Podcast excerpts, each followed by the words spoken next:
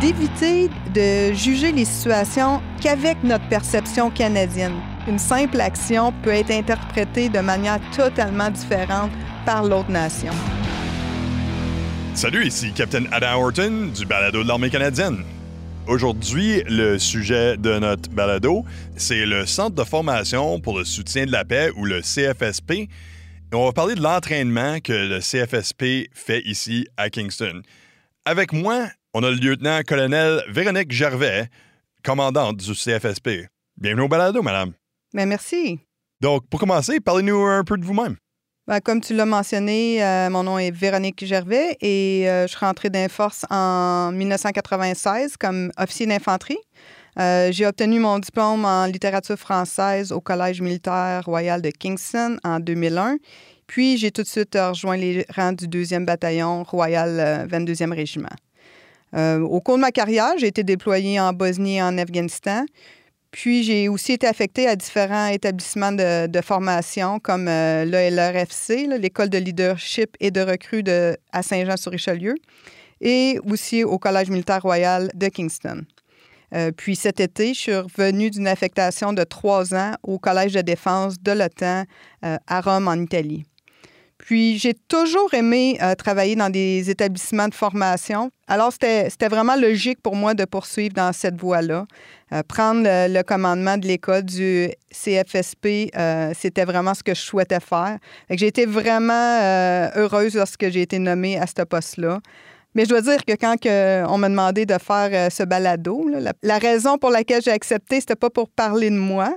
Je me suis rendu compte, euh, une fois euh, que j'ai pris le commandement de l'unité, que beaucoup de monde, de mes amis, des membres de l'armée canadienne et, même des, forces canadiennes en général, qui savent même pas c'est quoi le CFSP, ce qu'on fait ici, puis même dans certains cas qu'on existe au sein des forces.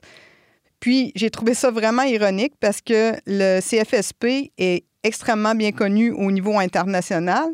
Mais là, on voit que dans notre propre pays, personne ne sait qu'est-ce qu'on fait. Ben, je dis personne, c'est pas de personne. Il y a beaucoup de monde qui ne savent pas euh, qu'est-ce qu'on fait. fait merci de l'opportunité de, venir vous en parler. Ben, tout justement, euh, au début de ma carrière sur le côté réserve, un des premiers cours que j'ai fait, c'était tout justement au CFSP. Puis je savais rien de ça avant devenir. c'est probablement la majorité des gens. Oui, c'est ça. Même qu'on est ici à Kingston, en plus dans un nouveau building, toutes des belles, des belles installations. Oui, bien, on a la chance d'en parler. Donc, qu'est-ce que c'est la CFSP? Fait en français, c'est le Centre de formation au soutien de la paix, mais tout le monde connaît ça pour, euh, comme le PSTC. On est une école, une unité qui appartient à CADTC en anglais. En français, ça s'appelle le CDIAC qui est le Centre de doctrine et d'instruction euh, de l'armée canadienne. Puis nous, ici, on est chargé de dispenser euh, des formations individuelles spécifiques. Fait chaque année, on, le PSCC forme environ un millier de membres des forces canadiennes, mais aussi de, d'autres ministères du gouvernement canadien et ainsi que des militaires étrangers, euh, soit ici au centre, à Kingston, ou même dans différents endroits au Canada, ou même à l'étranger. On va aussi donner des cours à l'étranger. Au cours des 15 dernières années, le CFSP a également évolué, si on veut, comme le centre d'excellence pour l'armée canadienne pour ce qui est des opérations d'information, ou ce qui est plus communément appelé InfoOps. Et on offre des cours de base sur la coopération civilo-militaire, la COSIM, et les opérations psychologiques, le, le PsyOps. Présentement, on donne six cours différents ici à l'école, un sur les opérations d'information, deux sur la COSIM et trois sur les opérations euh, psychologiques. En parlant de la COSIM ou de la coopération civile-militaire, pourquoi est-ce qu'on fait de la coopération civile-militaire?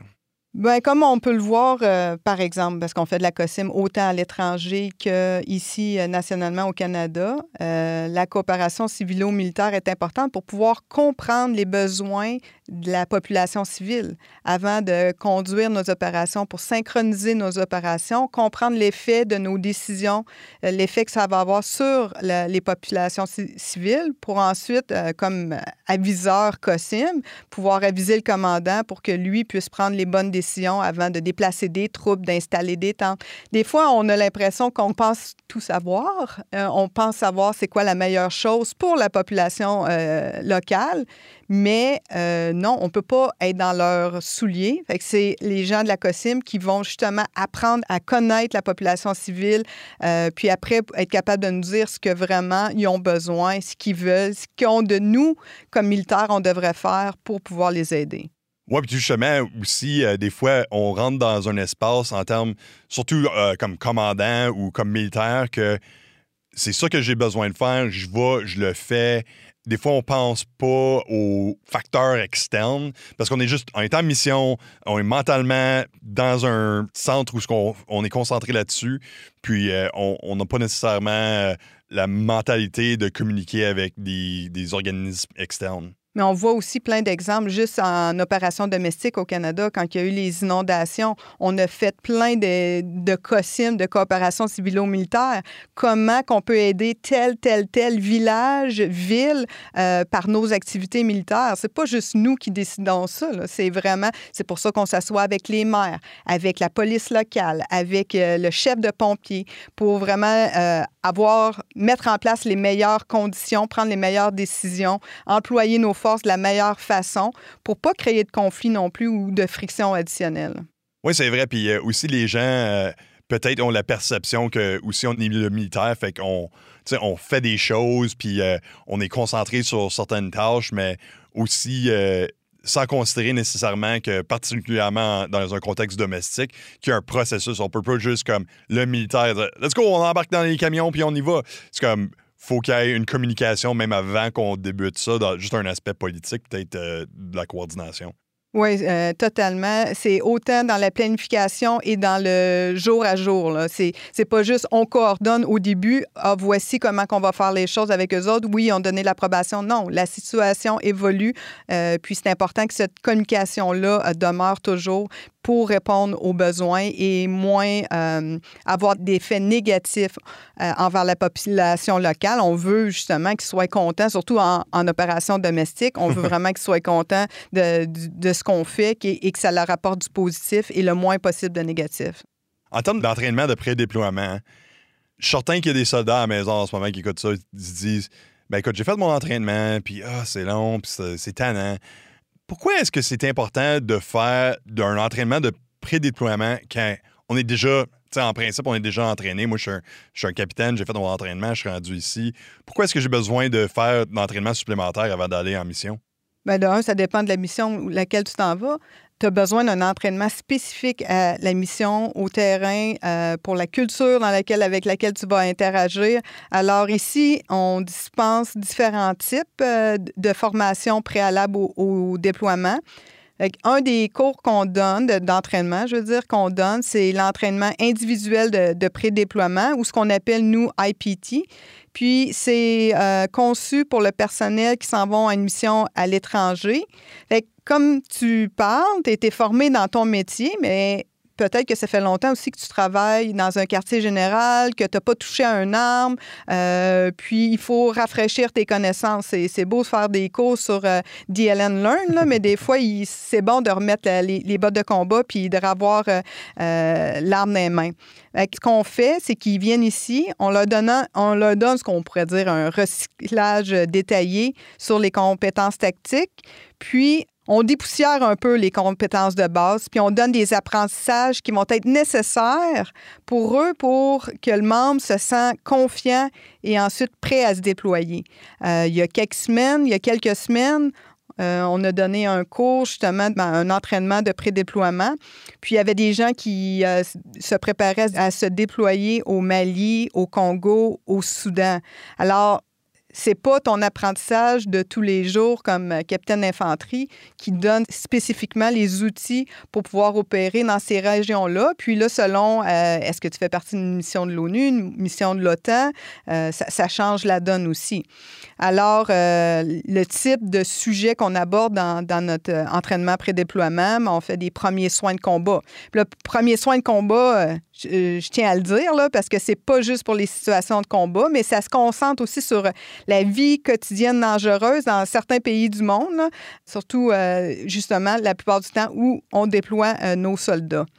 D'autres exemples d'entraînement qu'on donne, c'est la sensibilisation au IED, euh, la médecine préventive, euh, les exercices de convoi, les armes étrangères, que tout le monde adore habituellement, euh, suivre la formation, la sensibilisation aux droits de l'homme, etc. Fait que vraiment, les gens reçoivent des informations actualisées sur la, santé, la sécurité personnelle, sensibilisation culturelle, politique euh, pour la région du monde dans laquelle ils vont se retrouver d'ici quelques semaines, quelques mois. Un autre type de formation préalable au déploiement qu'on donne ici, ça s'appelle le SFCB, ce qui signifie la Security Force Capacity Building. Fait que c'est des activités qui visent à renforcer les capacités d'autres forces de sécurité. À titre d'exemple, ben, on a formé euh, les membres des forces qui sont présentement déployées en Ukraine, en Irak, Jordanie, euh, Liban. Puis, encore une fois, c'est un autre entraînement qui traite d'un large euh, éventail de sujets, soit ben, l'emploi efficace d'un assistant linguistique, un, un, interprète, les techniques de négociation, comment qu'on enseigne au sein d'une autre culture, la gestion de la diversité. Puis ça, c'est juste quelques exemples de tous les, les genres de sujets qu'on traite pendant cet entraînement-là. C'est pas que la liste? Euh, la, liste est longue, mais, mais c'est bien. Puis on essaye de l'adapter selon l'endroit où ce que les, les soldats vont se déployer. On a aussi deux autres types de formation préalable au déploiement.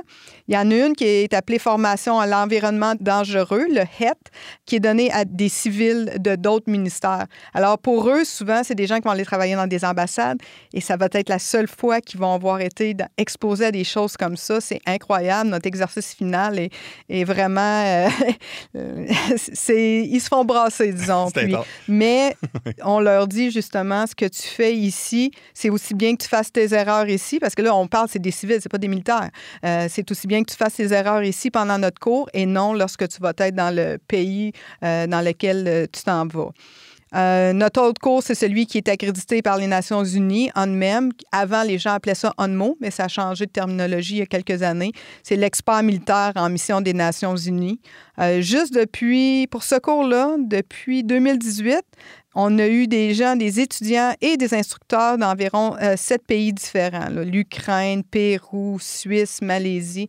Euh, c'est un cours qui est, très, très demandé là, euh, à l'extérieur du Canada pour former les gens pour être confiants ensuite de prendre leur fonction au sein des Nations unies. Vous avez euh, touché en particulier euh, sur l'entraînement culturel.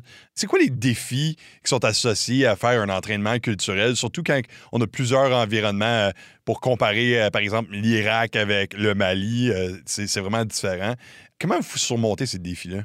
Mais c'est drôle, hein, parce que la plupart des gens, quand ils se préparent, c'est plus l'aspect physique de connaissance, puis on pense tout le temps au danger physique, à l'imprévisibilité des zones dans lesquelles on, s'en va se déployer.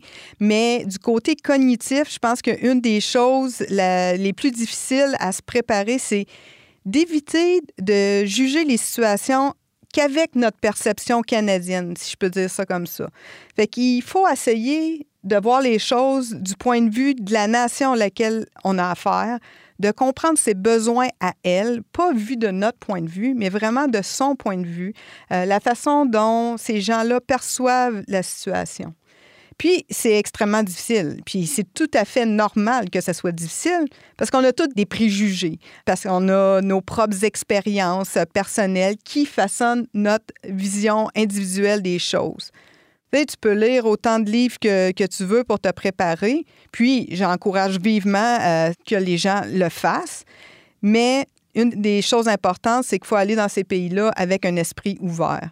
Il faut rien prendre pour acquis ou présumer des choses parce qu'on serait très surpris de, de voir comment qu'une simple action peut être interprétée de manière totalement différente par l'autre nation. Oui, absolument. Puis euh, vous avez mentionné aussi euh, l'utilisation d'un interprète. Puis, euh, on penserait, euh, surtout quelqu'un qui regarderait un film où ce que tu as, ton interprète, puis tu es en Afghanistan ou peu importe. C'est facile, tu veux juste parler, puis cette personne-là va parler, puis c'est simple. Mais quand on considère le filtre de l'environnement culturel, la complexité des gestes, que peut-être un geste que nous autres on croirait être important pour quelqu'un d'autre peut-être ne sont pas. Là, il y a la communication en termes de langues différentes. Puis on passe ça au travers d'une autre personne entièrement, puis on essaie de gérer ça. C'est pas aussi simple de juste poigner ton interprète puis let's go. Ça prend d'expérience. Non, c'est ça. Puis c'est pour ça qu'on donne un peu de formation à propos de comment on utilise un interprète. Et, c'est là qu'on découvre que c'est pas seulement interpréter des mots. Là. Ça, c'est une chose, c'est une partie qui traduit nos mots, mais il y a tout le, reste du contexte qui est important. Et on peut apprendre beaucoup à partir d'un interprète, surtout s'il vient de, du pays. Là. Il, y a, il y a la connaissance culturelle, puis qui peut nous dire aussi fais ci ou ne fais pas ça.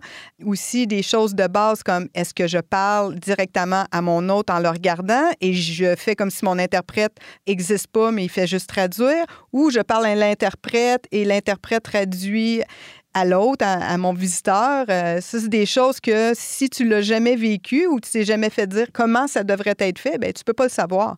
Alors, euh, on, a appris avec les années, avec l'expérience, et on passe cette information-là aux membres qui viennent justement euh, dans notre centre pour, pour se préparer à se déployer et surtout si on a affaire avec un interprète. C'est intéressant aussi, euh, en me ramenant tout ça ensemble aussi, vous avez parlé de l'entraînement en environnement dangereux pour les civils. Puis, tout justement, c'est la même chose avec des interprètes dans le contexte que, encore, nous autres, on, des fois, on a tendance à rentrer dans notre zone. On est confortable dans des environnements qui sont peut-être complexes et dangereux parce que juste, ça fait partie de l'expérience. Mais là, là tu as un civil qui est extrêmement important pour ton habilité de communiquer avec la culture euh, auquel faut que tu travailles avec. Puis là, eux autres sont pas militaires. Ils n'ont pas nécessairement. Euh, la, capacité de gérer une situation dangereuse aussi simplement que nous autres. Mais ben, peut-être simplement, c'est pas le bon mot, là, mais euh, ils n'ont pas l'habitude. Non, c'est ça. Puis c'est pour ça que la, coopération civilo-militaire existe, la COSIM. Puis ici au centre, euh, on donne justement des cours euh, de COSIM, deux différents types de cours. Fait un cours d'opérateur COSIM, puis aussi un cours d'officier d'état-major COSIM.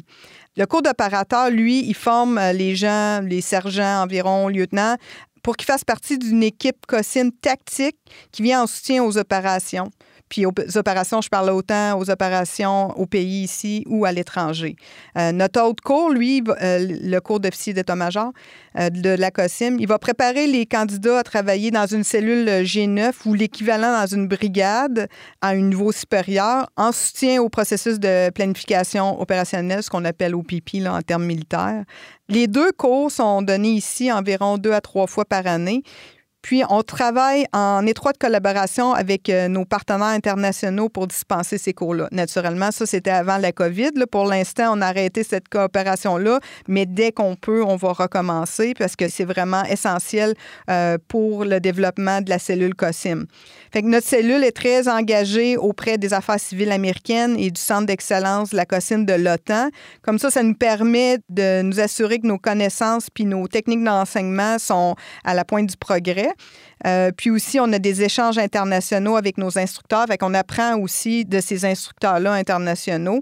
C'est une profondeur euh, d'expérience opérationnelle qui permet au centre ici, à l'école, de tirer profit des, expériences des autres et ainsi préparer adéquatement nos membres euh, à faire partie d'une équipe COSIM au pays et à l'étranger dans le cours d'opérateur COSIM, comme on en parlait, on apprend justement à travailler avec un assistant linguistique, à être capable d'effectuer une analyse des liens avec la population locale pour comprendre la dynamique du pouvoir local, comprendre les ONG qui opèrent dans le secteur, euh, la façon de travailler avec elles, euh, comment effectuer des évaluations de la zone locale euh, et conseiller les commandants sur l'emplacement et l'impact des centres de COSIM, ainsi aussi de l'impact global de notre mission sur la population civile.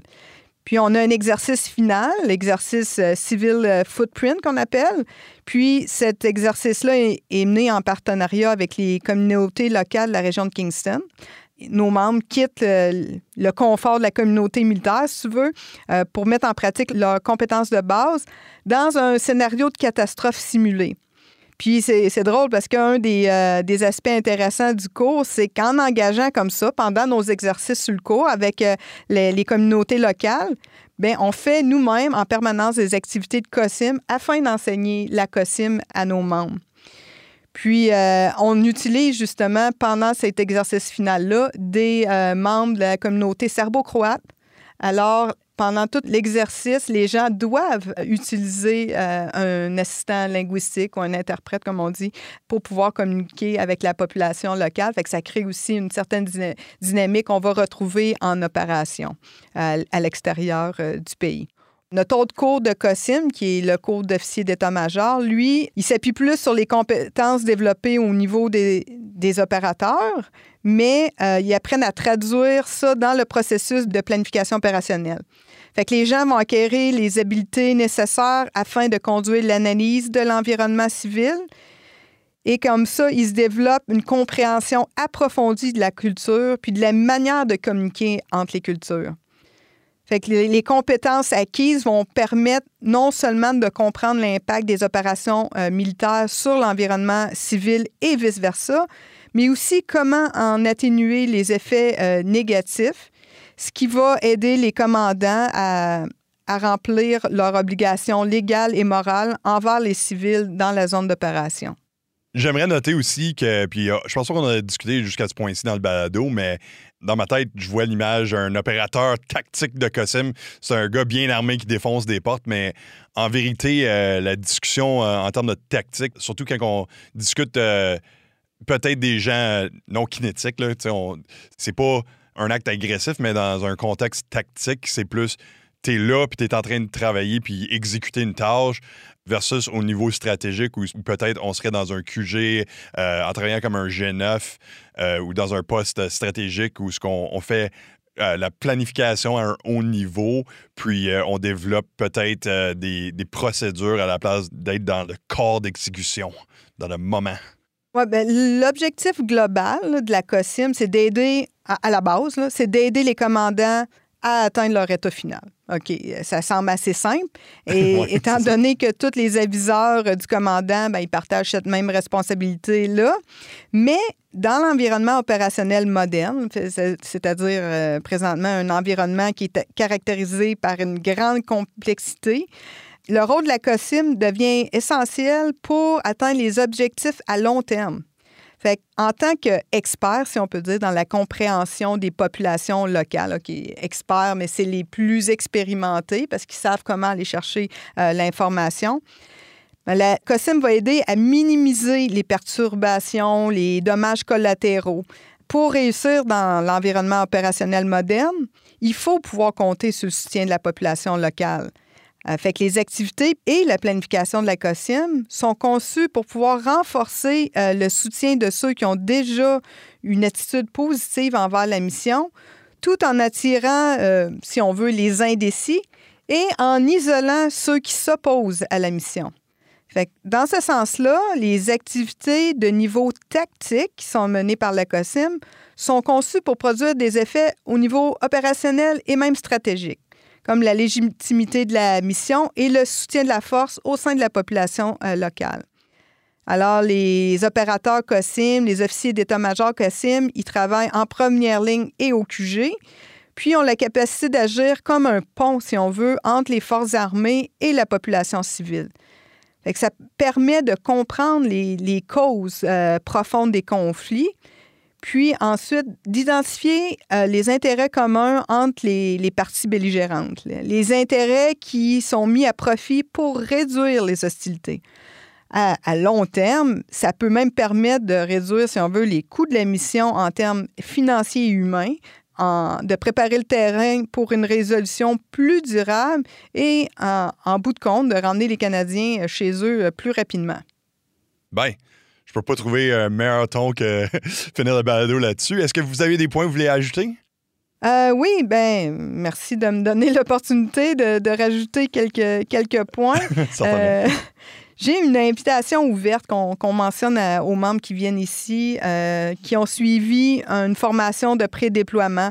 On demande au monde de revenir au centre une fois qu'ils sont revenus de l'étranger et de venir transmettre leur expérience aux autres membres qui, eux, se préparent pour un déploiement. Il n'y a, pas meilleur entraînement que justement de passer tes connaissances. Tu viens de venir sur le terrain, tu as vécu là-bas, euh, des fois des petits quiffs, comme on dit, des petites choses, leçons apprises, passer directement aux, prochaines personnes qui vont aller dans, dans ce pays-là.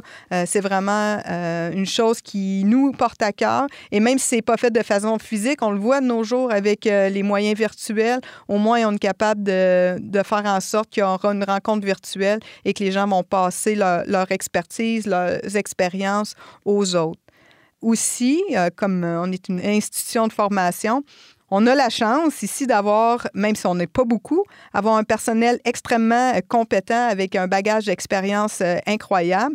Mais on a aussi euh, plusieurs possibilités d'emploi pour la réserve à, disposition des membres de la force de réserve. L'appel est lancé. On est toujours à la recherche de sous-officiers et d'officiers instructeurs motivés pour rejoindre notre équipe. Puis, si tu me permets, euh, en ces temps de COVID, euh, où il y a de plus en plus de gens qui travaillent euh, à domicile, ben, j'aimerais souligner une opportunité pour n'importe quel membre des forces canadiennes qui voudrait peut-être faire du développement professionnel ou apprendre quelque chose de différent juste parce que ça leur tente. Le centre, le PSTC, le CFSP est un partenaire de PODI, qui est l'Institut de formation aux opérations de paix. Puis, euh, eux proposent un apprentissage en ligne qui est gratuit sur plein de sujets, dont euh, introduction au système des Nations Unies, euh, différents cours sur les femmes, la paix et la sécurité, la protection des enfants, le leadership des opérations de soutien de la paix, pour en citer que quelques-uns. Là.